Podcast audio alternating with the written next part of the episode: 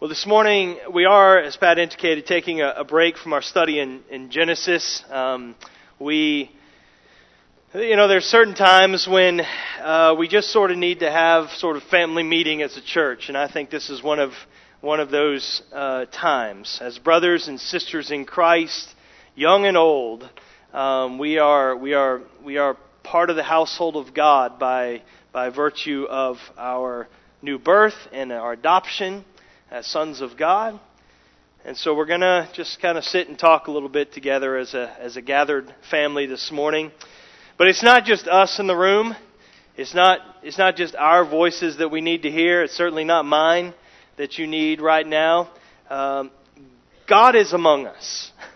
He is, he is speaking to us today through His Word by the Holy Spirit that dwells in us, in the church. And so, we want to hear from Him today. God hears our cries, He cares about our sorrows, and He speaks comfort to us. And this is, this is the voice we want to hear above all others today, and, and I pray that we will. If you're a guest here this morning, we are thankful that you're here. As Pat indicates, a little bit of a different Sunday. We are taking a break because of some things that have happened in the last week. Or if you've just part of our church, but you haven't seen emails or anything, you're living off the grid in a bunker somewhere, I don't know. Um, let me just share briefly what's, some of what's happened in the past four days. Uh, Tim and Heather Gilbert, um, along with their daughters, uh, nine-year-old Reagan and six-year-old Riley, they they've been attending uh, Baraka since earlier this year, not not very long now. They were looking for a church closer uh, to where they live, and so they became connected to us through David and Nancy Barber. Their families go way way back, and some of uh, some others of you have connections with them as well. Um, so, so they're very new here. Um, they're still somewhat unrooted in terms of a church. And if you've been in that situation, I think most of you probably have because of a move or change church. It's a hard place to be under any circumstances. I mean, I, when I see people come in, and if you're a guest today, and I may see this in your own face. I can see the sort of panic on your face when you walk through these doors. It's it's a scary thing to go into a new church and to, and you don't know anybody and you're trying to get your bearings and you're listening and you're uh, so I, that's that's a hard place to be. Now they've they've they've been coming for a little while now, but I realize some of some of you were were really starting to get to know them, uh, particularly those of you that are part of the South Fayette small group. They were uh, attending there, and, and I know some of you are, are, are have known them a little better. Uh, I'm sure there were some of you that probably didn't know who they were when you saw the um, email go out earlier on Wednesday, and uh, I understand that. Many of you probably had met them. They sat in this middle. Se- they sit in this middle section, probably the second row from the back of the front front here. And, um, and but you probably only had a few short conversations with them on Sundays. That was me. Uh, I, I've only talked to them briefly on, on Sundays prior to this week. Tim and I actually talked two weeks ago, saying, "Let's get together for lunch." We were going to get together this past week, and and uh, uh, that didn't happen. But um, so here's the situation. Though a week ago, Riley, their six-year-old daughter, she was a week ago today. She was jumping on a trampoline, doing what any healthy, uh, energetic six-year-old would do, riding her scooter on Monday. And I'm not going to recount all the details of what transcended uh, after that. Uh, most of you know this. But the short of it is early Wednesday morning, Riley went and woke up her mom. And her mom's a nurse practitioner, ER nurse practitioner. And so what she saw, heard, they were immediately out the door to the emergency room at Fayette Piedmont. Uh, and as soon as they arrived there, they were immediately uh, air, um, uh, what, uh, life flighted to Egleston Hospital, Children's Hospital in Atlanta, with multiple organ failure. Um, and as, as the hours went on, they determined, they finally did determine that it was a strep infection that got into her bloodstream and went septic. Uh, the doctors, uh, they were telling us yesterday, the doctor says this is a one in a million chance that this would, something like this would happen. Um, now, most of you were praying through the ups and downs of the la- over the next 48 hours that followed. Uh, but by mid morning on Friday, it was clear that there was really nothing more that could be done, medically speaking, to keep her alive. And so, surrounded by family and friends, and some of you, Tim and Heather, were preparing themselves for the absolutely unthinkable. Um, so, by 5 p.m. on Friday, uh, evening. I, I was standing at the entrance of Egleston. I was had some food that was waiting to put in somebody's car, and I just one of these moments where they didn't know I was there. I didn't know they walked by, but I saw the three of them, Tim and Heather and Reagan, walking out of that hospital without Riley. It's just it's just not supposed to happen. How how how do you possibly prepare for that kind of devastating loss? How do you handle hearing things like one in a million odds? How do you grasp that, grapple with that? How, how do you go on? How, how, can, how can we as a church enter into their sorrow? How, how can we help them bear the seemingly unbearable grief of Riley's tragic and sudden death? Well, the immediate circumstances of of the last week are certainly directly behind this message, but that is not the only application of this. And so this is not a funeral message. And uh, but I, I, I look around this room, I see life after life of those that have been affected by very tragic realities, and we all have, and we can expect more to come. It's going to happen. And so, what can we hold on to? What do we hold on to when our when our feet just get knocked out from under us and, and by sudden tragic loss? When suffocating darkness just rushes in on us, eh, where do we find light to keep on moving, to keep on living? Um, and again, how can we as a church family help one another when, when the unthinkable happens to some of our own? How do we, how do we respond? And so we're going to meander some this morning. It's a different kind of message. This message didn't start being written until yesterday afternoon. That is not normal for me and so it's not going to be real neat and tidy. Um, you can probably already sense that. Uh, this, this, but the second half of the, the last week was anything but neat and tidy. Um, and times of crises, they never, they never are. And so, but God meets us where we're at in the middle of that mess, and He certainly has done that. And so, our comfort, our help, it's not found in, you know, perfect sermon outlines or neat little acrostics. No, God is gracious to bring comfort and help through His truth. And it, and it comes at different times in different ways, uh, and it comes when we need it most. So, Psalm 23 is a song we know uh, that, that is probably one of the most quoted psalms in, in the scriptures. Psalm 23 is this song for when we're walking through the valley of the shadow of death. And for the Gilberts, that, that valley was the fourth floor PICU unit at Egleston Hospital this week. Uh, seeing her little body on all those machines, all those staff working to keep her body alive, and all the ups and downs, hopes, hopes for the hoping for the best, preparing for the worst, um, thinking about how wonderful it would be to to be able to share this story of her of her healing for years and years and years to come, and then also you know thinking about the the reality of possibilities of of planning for her funeral. I mean, yeah. So so so this is this is this is it. This is their, this was their valley. You have your own. You've been through that valley, and you will many many times. And so the valley is dark. It's scary. It's disorienting. Uh, but we are. This is the wonderful truth of, of Psalm 23: is we're never alone there. The Lord is with us in that valley. The Lord has been and continues to be with Tim and Heather and Reagan and their family. And the Lord is, will be with us in whatever dark valleys He leads us through. And He's gracious to give us these glimmers of light in the midst of the darkness, the overwhelming darkness. And, and, and all these glimmers of light that He gives us, they're not just sort of abstract little feel good tokens that God throws our way. That's not it at all. They come from God Himself. Psalm 27, the wonderful words of, of hope. The Lord is your light and your salvation. The Lord Himself. He doesn't just kind of give us dispense it like candy, a little make us feel better. No, he, he Himself is our light. The Lord Himself is our stronghold and the strength of our life.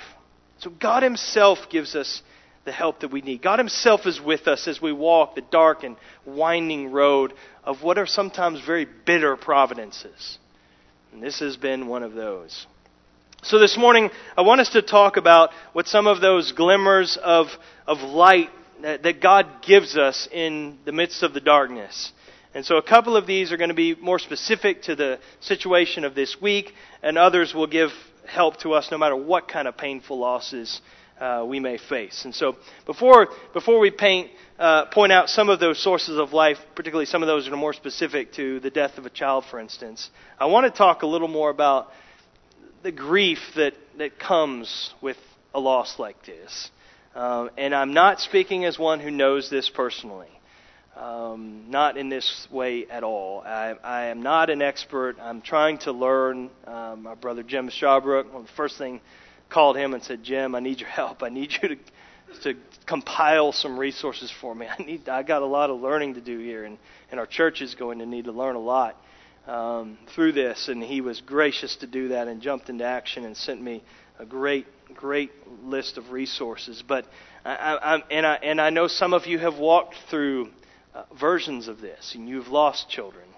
Uh, and so I've I've watched you and heard from you, but this is what we do know, and this doesn't take any.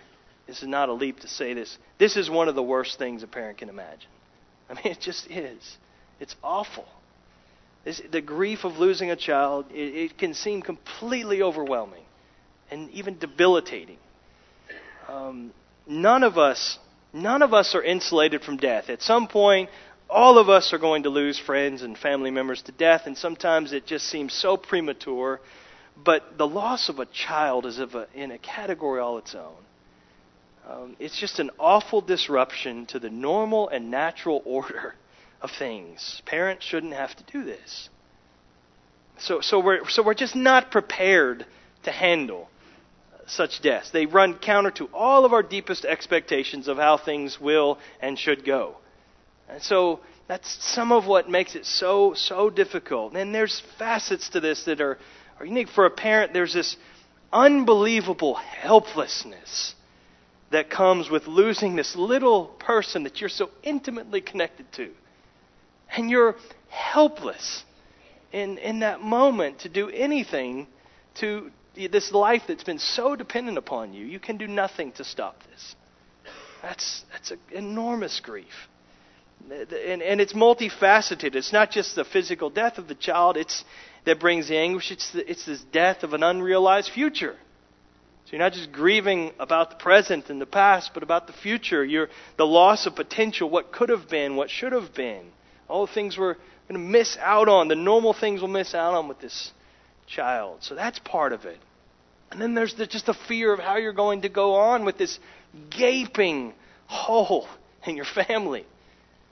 And what do we do now? How do we go on?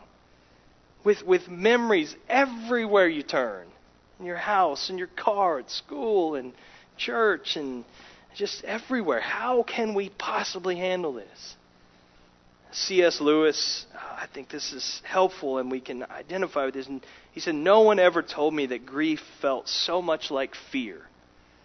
And that's, that's part of it. And in family dynamics, they're immediately and deeply changed.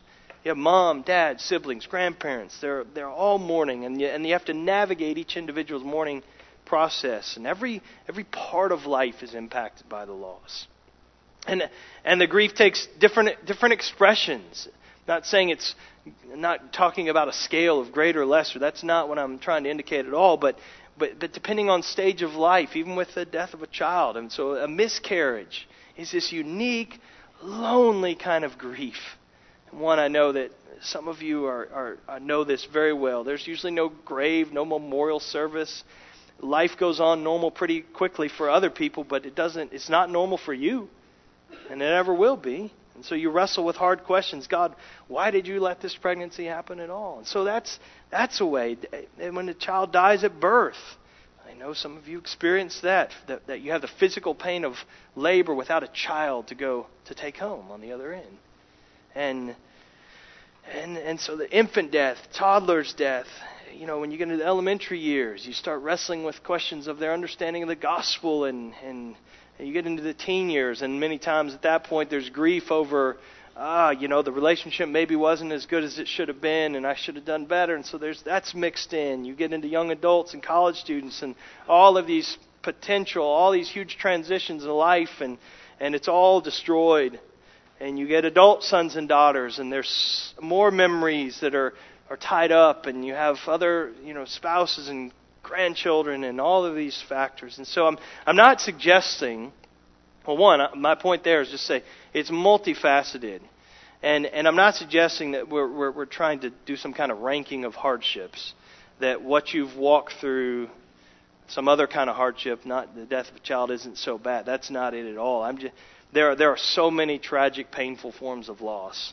I'm just saying there, there are unique and truly awful aspects of grieving uh, the loss of a son or daughter to death. And I think we understand that. The loss is always there. I'm not saying the pain will always be the, the pain won't ever lessen, but it, but it, it, it will by God's grace. But the loss is there, and, and they will always need care.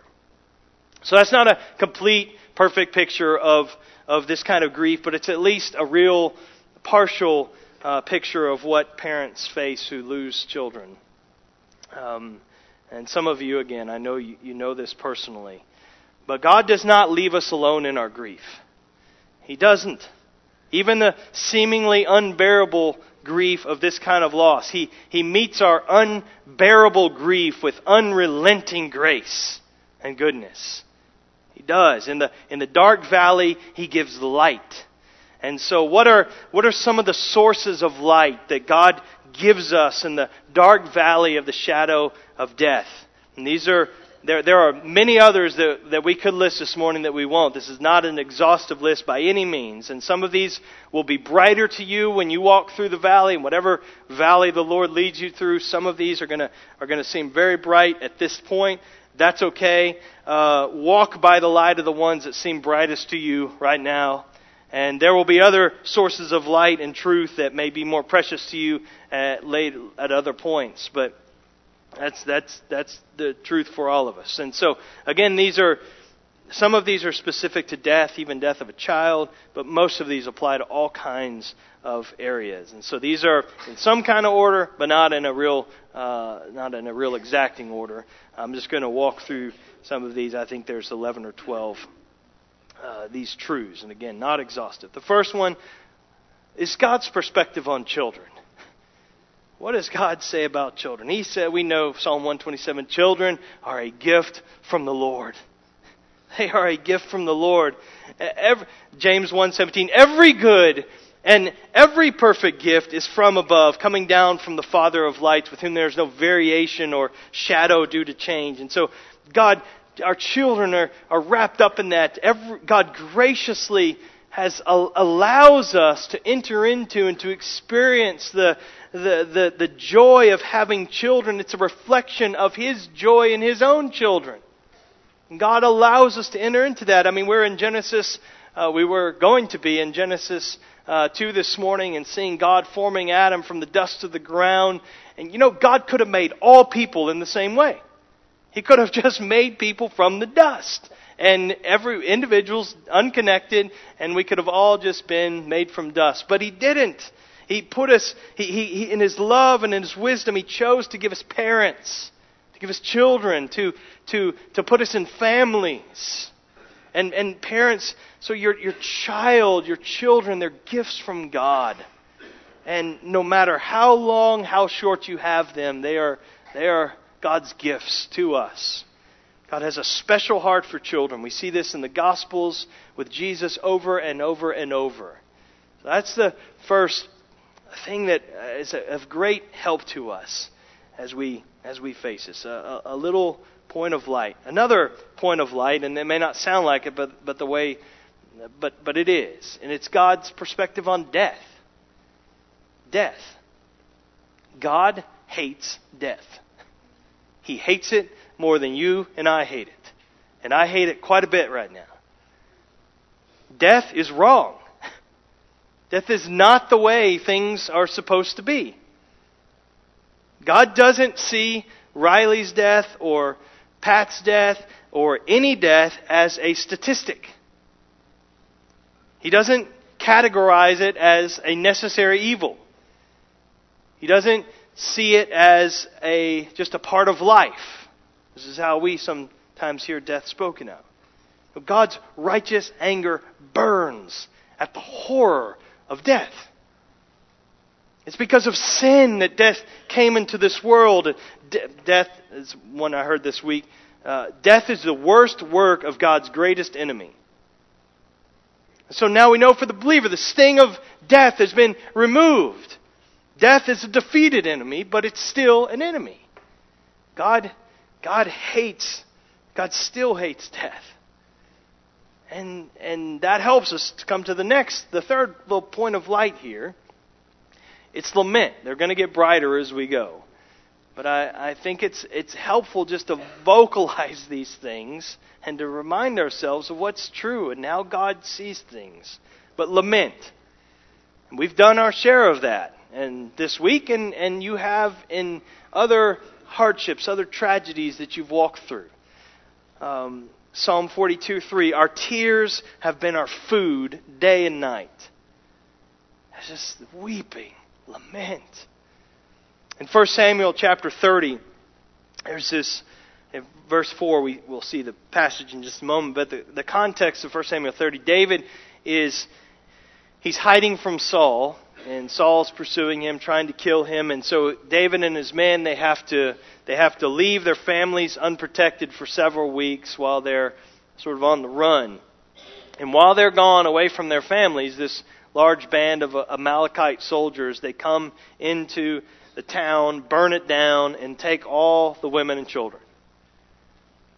And when David and his men returned, found the town destroyed, found their families missing, Samuel writes, David and his men wept aloud until they had no strength left to weep. I mean, part of that is their, their children, wives, children.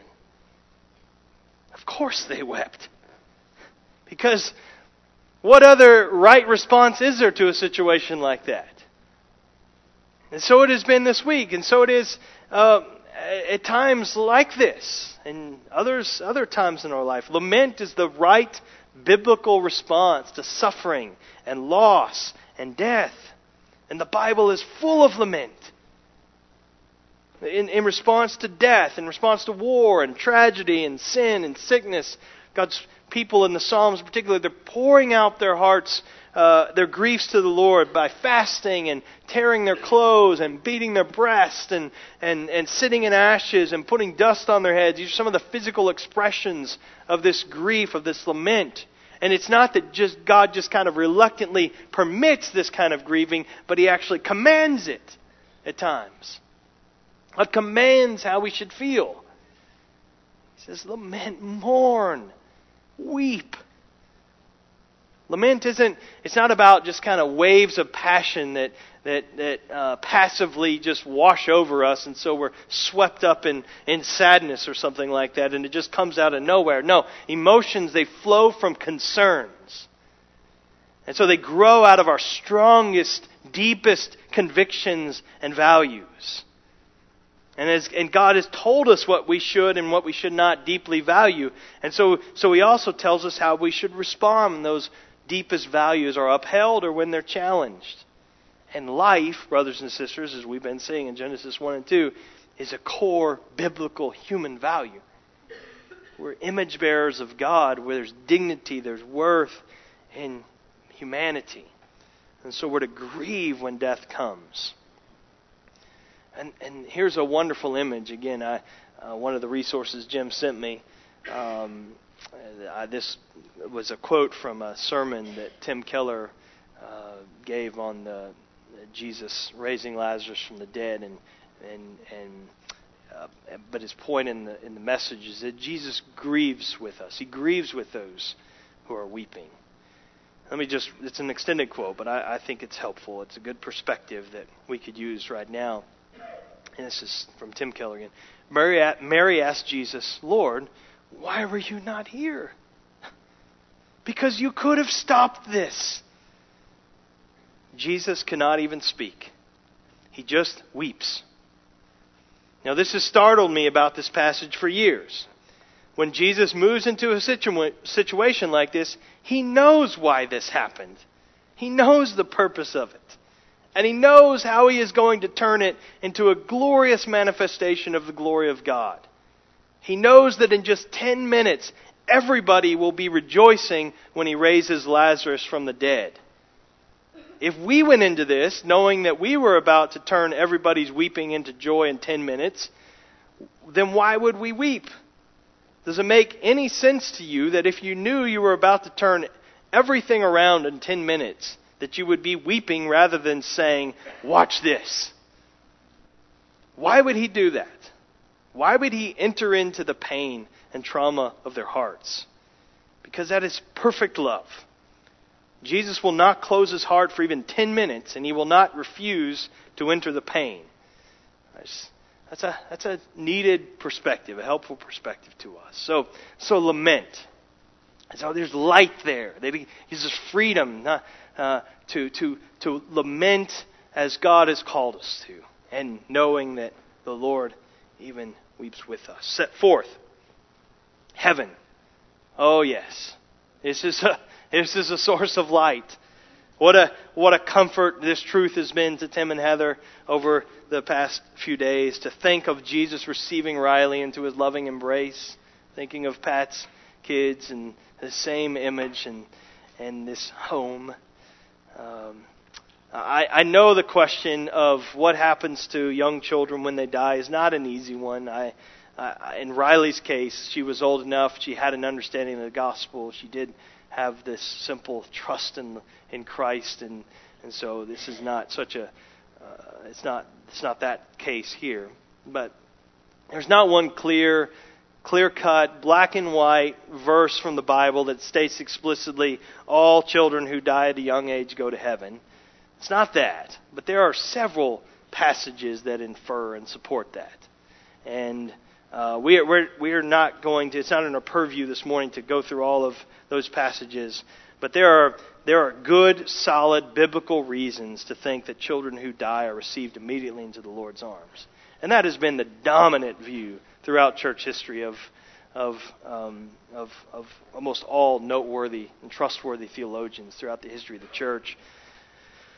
So, I, I, I, but this is a great comfort, particularly with a little girl like Riley, to, to think that the Lord has received her I, I, I, I imagine was running Friday afternoon after I heard about Pat. Uh, did they, they, did they meet in the presence of Jesus? They didn't know each other uh, on this earth, but here they are. Uh, Pat, again, I know we don't know all what it will be like, but most likely Riley would have an older body. Pat would probably have a younger body, and so here they are, kind of the same age, as it were, the appearance of age, and I don't know what age that is, but it's not 42. Uh, uh, one, I don't know how old I am. Um, and and so uh, again, in the presence of Christ, what a what a, a comfort. It's not everything, but it sure helps to think to have these thoughts of heaven. Fifth, fifth little point of light for us is nearness or the presence of God. Um, Psalm 46:1 God is a very present help in times of trouble. Psalm 34:18 The Lord is near to the brokenhearted and he saves those who are crushed in spirit.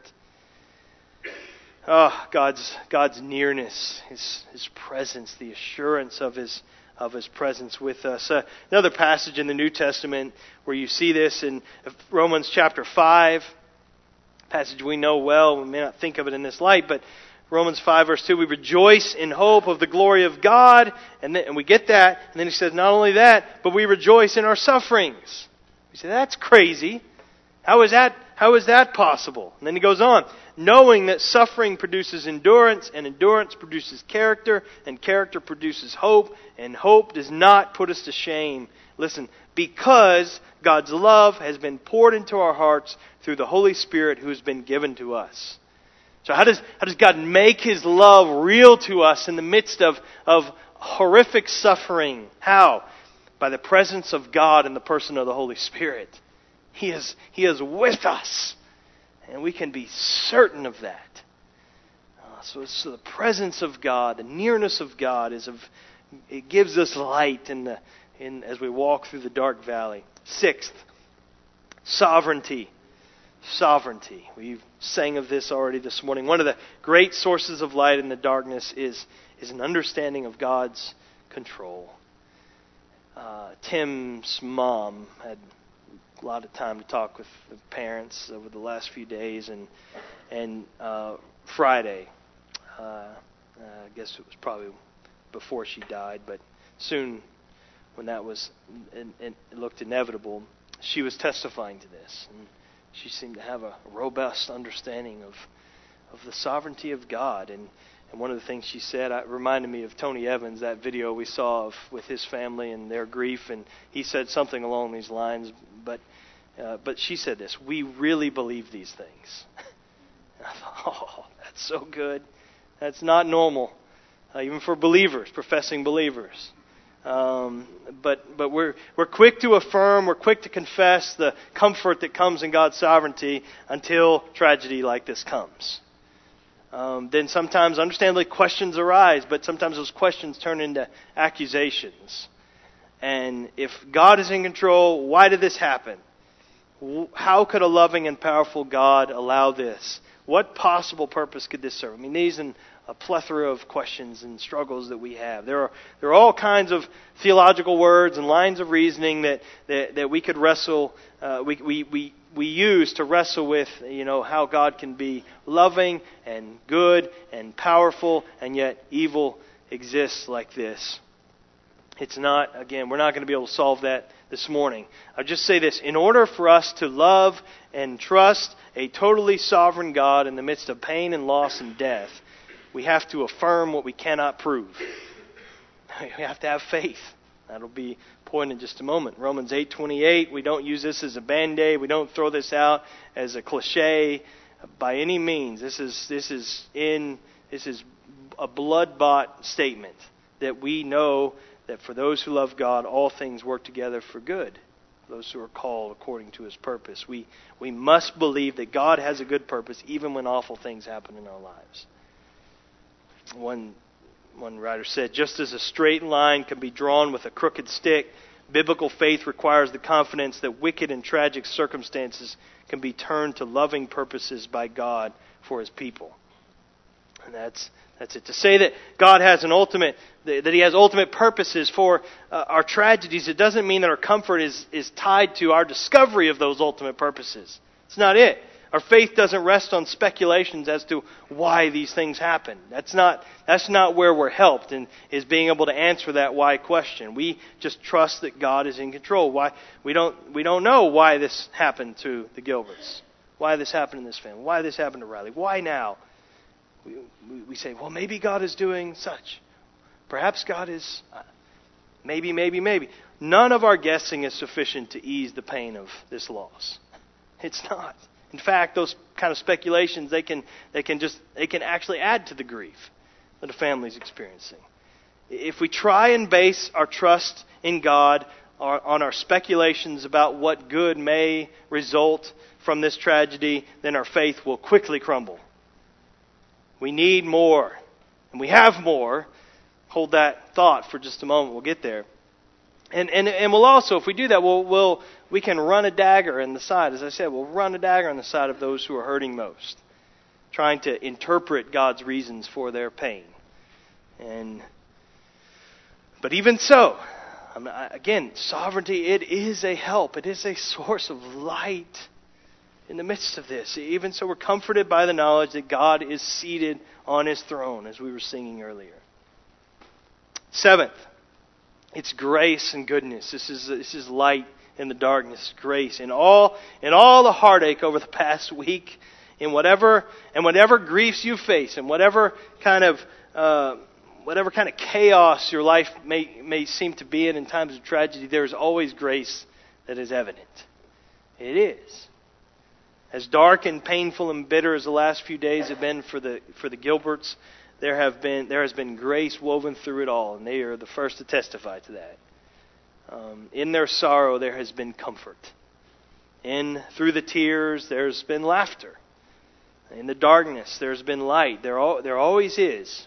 Even, and maybe I'd say especially, um, especially in dark valleys, we get to taste and see that the Lord is good.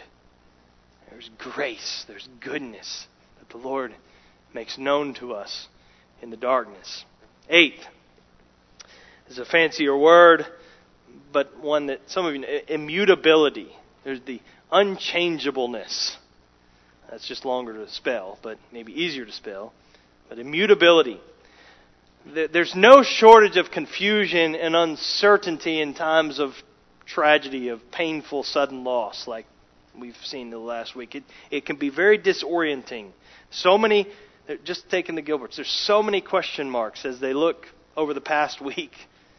And why and how and what happened and what you're just your mind swirling. And then it, and then you turn to the future. And again so many questions. How is how are we going to go and what's going to happen? What do we do about this and this and this? So many so much change. Their lives have been turned upside down. Their family has been forever changed. Our church has been changed but God has not changed and there's great there's comfort in that there's light there. James 1:17 we read earlier that God is a giver of good and perfect gifts, but he ends that verse and there's no variation, there's no shifting shadow in God. His character is is consistent. He doesn't give good gifts one day and then, you know, snatch them away and give us poison the next. In the book of Lamentations, there we're talking about lament.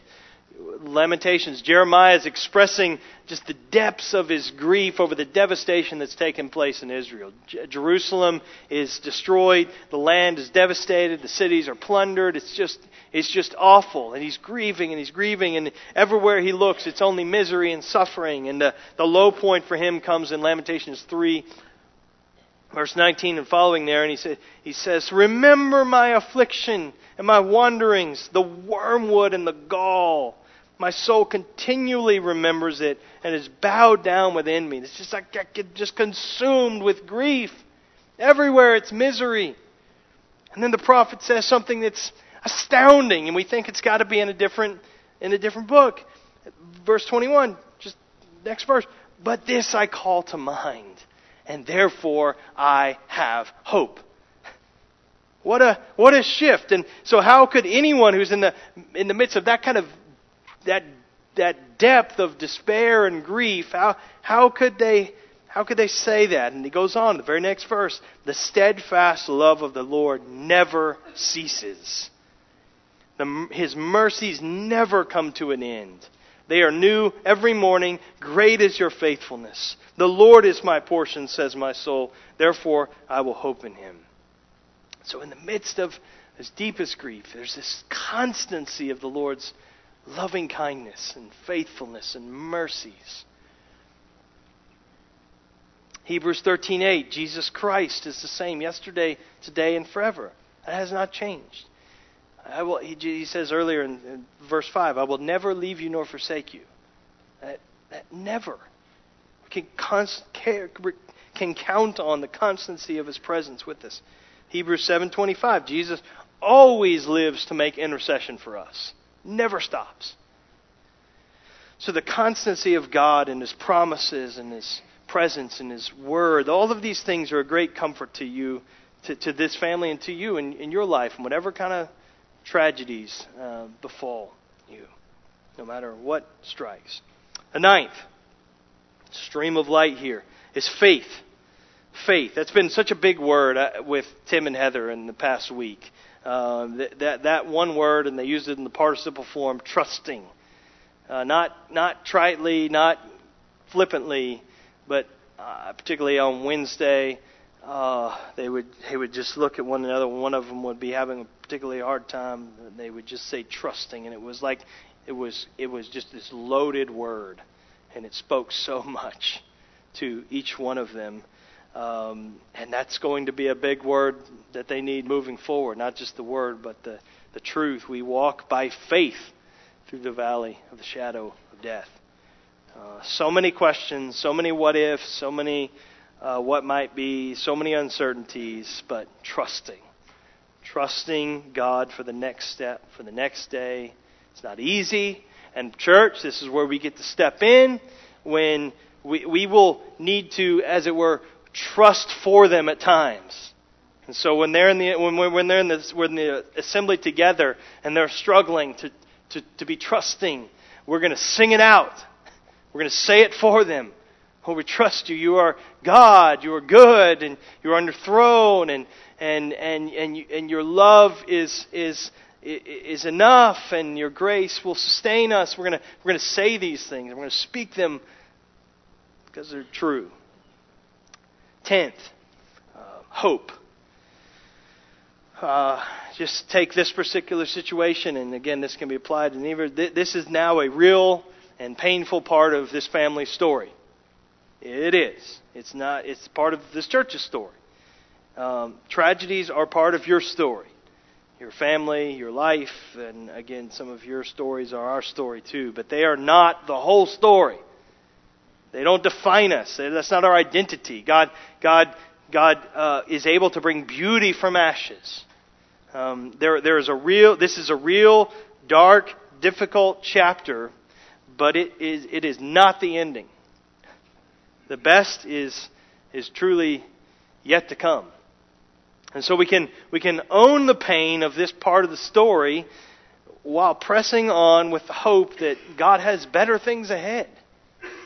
And we don't know what tomorrow holds, we don't know what next week holds or next year, but we know what the future holds. Revelation 21:4, we know how things are, uh, where, where things are moving, that, that He will wipe away every tear from their eyes, and death shall be no more. Neither shall there be mourning, nor crying, nor pain any more, for the former things have passed away. That is not wishful thinking. That's not therapeutic babble. No, we have a living hope, Peter says. And it's, it's imperishable, it's undefiled, it's unfading for us. And so we have hope. And it's, it's light in the midst of darkness. Two more. 11. Church or community. Uh, we, we never grieve alone. We, we grieve with one another as brothers and sisters in Christ. God uses people to bring help and comfort and, and hope and encouragement and comfort to those who are grieving deeply. I mean, this last week I, I have seen this body ministering in marvelous ways. And I, I watched that South Fayette small group just spring into action. And they're, they're, they were just poised and, and, and moved, loving, serving, showing up, uh, communicating with them, caring for this family. Uh, this whole church has been been praying, and uh, the ladies again adjusting to plead with God on their behalf while you were at retreat, and deacons showing up and leading the way and caring and and and providing food and so much food. And, I mean that was a was one of those very tangible ministries that just touched this family so deeply. Uh, it, it, it was it just honestly it was just it was kind of jarring to see how deeply they were touched when when those doors would open and this you know one of those uh, wagon that they have in the children's hospitals comes two of them come rolling in with all of this food that's been delivered uh, by someone in here that has been leading that effort. Uh, and I'm just so thankful. It, they, they were so thankful, and I was. They, this, they've been overwhelmed by your support. And their whole family has noted that. And I'm not saying that to to to pat you pat us on the back. I'm just it's the grace of God, but it's just a reminder that what an opportunity we have as a church to minister to people that are hurting, not just now, but at all times when when suffering comes, when tragedy comes. And that brings me to the question that we'll talk for just a few minutes. How can we help those who are walking in the darkness of grief? And the recent grief of some, uh, just this situation with the Gilberts, I realize that can stir up grief and loss, the pain of losses in your own life. I'm mindful of that. It's not just, it's not isolated from what, oh, the mix of our lives and what you're going through and the pain that you've walked through in other ways. We're all affected. I'm seeing these children that are in Riley Sunday School class, and I know parents and the conversations you're having with your kids, and so it's it's deep and it's wide the impact, and and and I know there are other uh, again other ways and and and types of tragedy and suffering that, that we will walk through. But how do we, what are some ways we can walk alongside one another in truth and love, holding the light for one another, helping others who are overcome by the darkness of suffering and loss to, to see light? How do we do that? How can we help the Gilberts now? How can we help others in our body now and down the road? Uh, just a few thoughts. I'm not an expert on this. Uh, none of these things are profound. I, I, I hope they'll be helpful to remember nonetheless. This is this is new territory for me, and and um, but again, Jim's been helpful getting some resources, and I mean some some of these things apply in all kinds of situations. Some of these may be a little more unique to this particular loss. A couple books, if you want to, if you would like to, just kind of educate yourself, not just for this, but but in the future. Uh, Dave Furman has a book called Being There How to Love Those Who Are Hurting. Uh, it's Dave Furman. And a, another book, uh, Nancy Guthrie. She lost two of three children before the age of one. And so she she's particularly a, a, a mindful of the, the loss of, of a child. But she she wrote a book. She's wrote several books on on grief and helping people to grieve. But one to note is what grieving people wish you knew about what really helps. I know it's a mouthful, but look up Nancy Guthrie. What grieving people wish you knew about what really helps. Just a few thoughts to help us as we walk along this side, uh, this family, and, and others, and down the road. One, just be present, show up, and no agenda. Um, it's not like I, I'm going to do this. Just it, it's easy to avoid people who are suffering generally but particularly when it's a grieving parent, we just don't know what to say. We, we can't relate.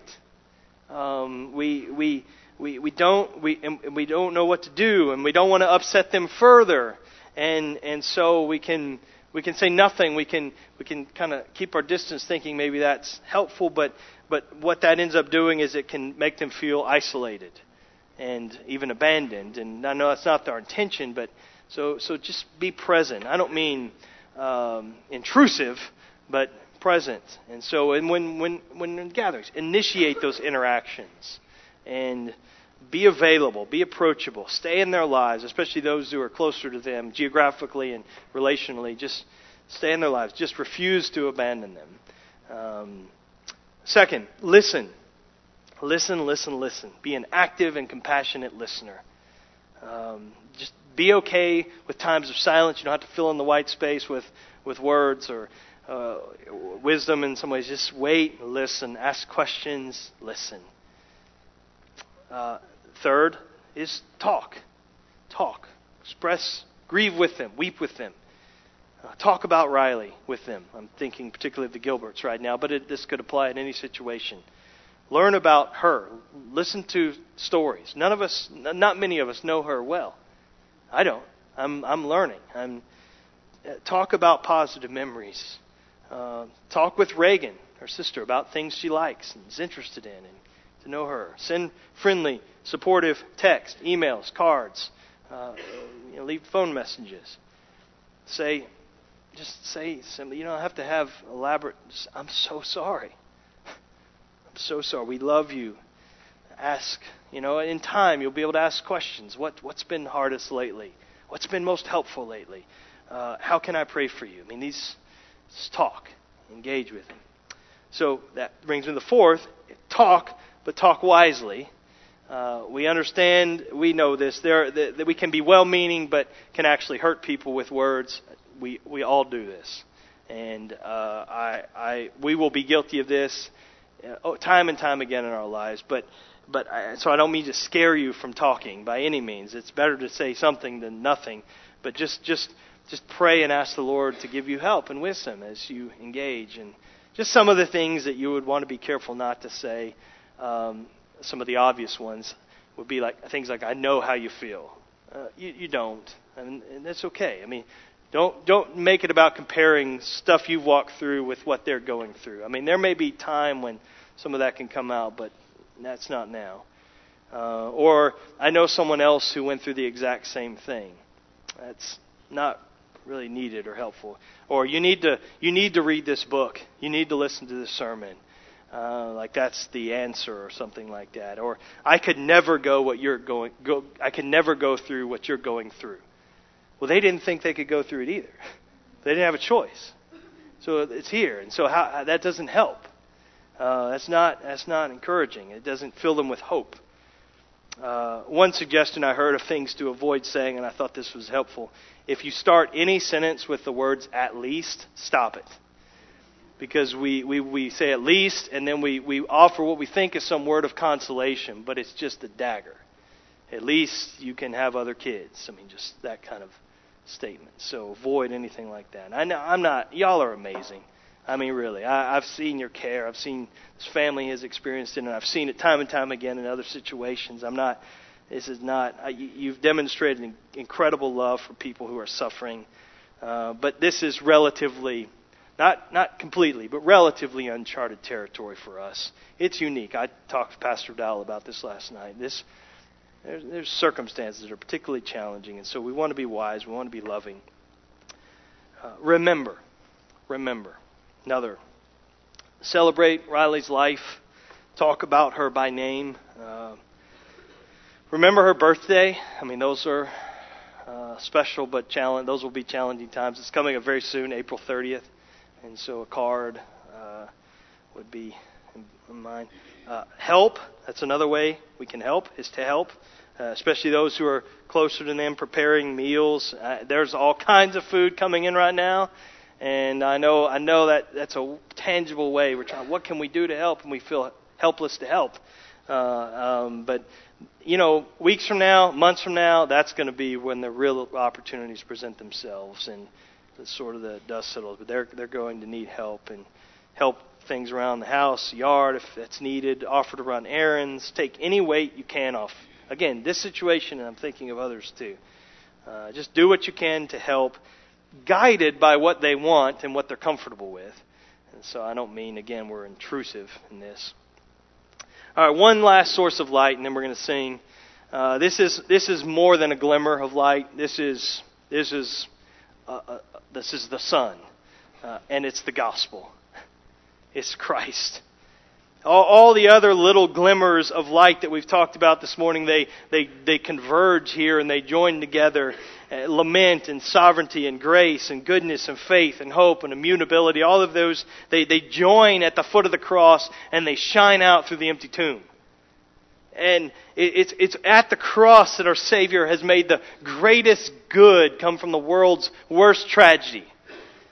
It's, it's at the cross that God chose to walk through the experience of losing a son, as it were, knowing that his death would be the, the worst moment in history in, in some sense. He, he could have avoided it. He could have left us with what we deserve in this fallen world where children suffer and die, and that's it. But he didn't. He walked into our pain because that was the only way to deal with the depths of our pain and our need and our grief and our loss. The cross is the greatest demonstration that the Lord cares. He cares. He cares for you. He loves you. Whatever loss you experience, He, he cares. Jesus is the man of sorrows, acquainted with grief. When you face loss, the only real lasting help is, is found in Jesus Christ. Jesus brings comfort that nobody else and nothing else can ever bring. I want to close just reading the words of Isaiah 53, words that were familiar with us, but to, to, to direct our minds and our thoughts to Jesus before we sing. Surely he has borne our griefs and carried our sorrows. Yet we esteemed him stricken of, by God and afflicted. But he was pierced for our transgressions, he was crushed for our iniquities. Upon him was the chastisement that brought us peace, and with his wounds we are healed. All we like sheep have gone astray. We have turned every one to his own way, and the Lord has laid on him the iniquity of us all. He was oppressed and he was afflicted, yet he opened not his mouth. Like a lamb that is led to the slaughter, and like a sheep before its shearers is silent, so he opened not his mouth. By oppression and judgment he was taken away. And as for his generation, who considered that he was cut off of the land of the living, stricken for the transgression of my people. And they made his grave with the wicked, and with a rich man in his death, although he had done no violence, and there was no deceit found in his mouth. Yet it was the will of the Lord to crush him. He, was, he has put him to grief. When his soul makes an offering for guilt, he shall see his offspring. He shall prolong his days. The will of the Lord shall prosper in his hand. Out of the anguish of his, of the, out of the anguish of his soul, he shall see and be satisfied. And by his knowledge shall the righteous one, my servant, make many to be counted righteous, and he shall bear their iniquities. Let's pray together. Oh Lord, the, the, the great comfort for us is that you, Jesus, have borne our iniquities. That this life in a fallen world because of sin and where death and disease and sickness and strep and, and pneumonia and these things run rampant and, and, and we have suffering of all kinds, Father. This, this is not all there is. We have hope beyond. We, we, as we're going to sing, we sing in the victory of what Christ has done. And, and even in the midst of, even as we walk through the valley, we, we, can, we can sing and say, uh, speak of this victory, Lord. And so help us to do that even now. Help us as a church to, to when, when one another uh, is when, when suffering just comes in and strikes with a vengeance in our lives, Father, help us as a church to be poised to care, uh, knowing that we're not leading the way in this, but you, Christ, you, if you are ahead of us in this, you're ahead of this with the Gil- Gilberts even now. We pray in Jesus' name. Amen.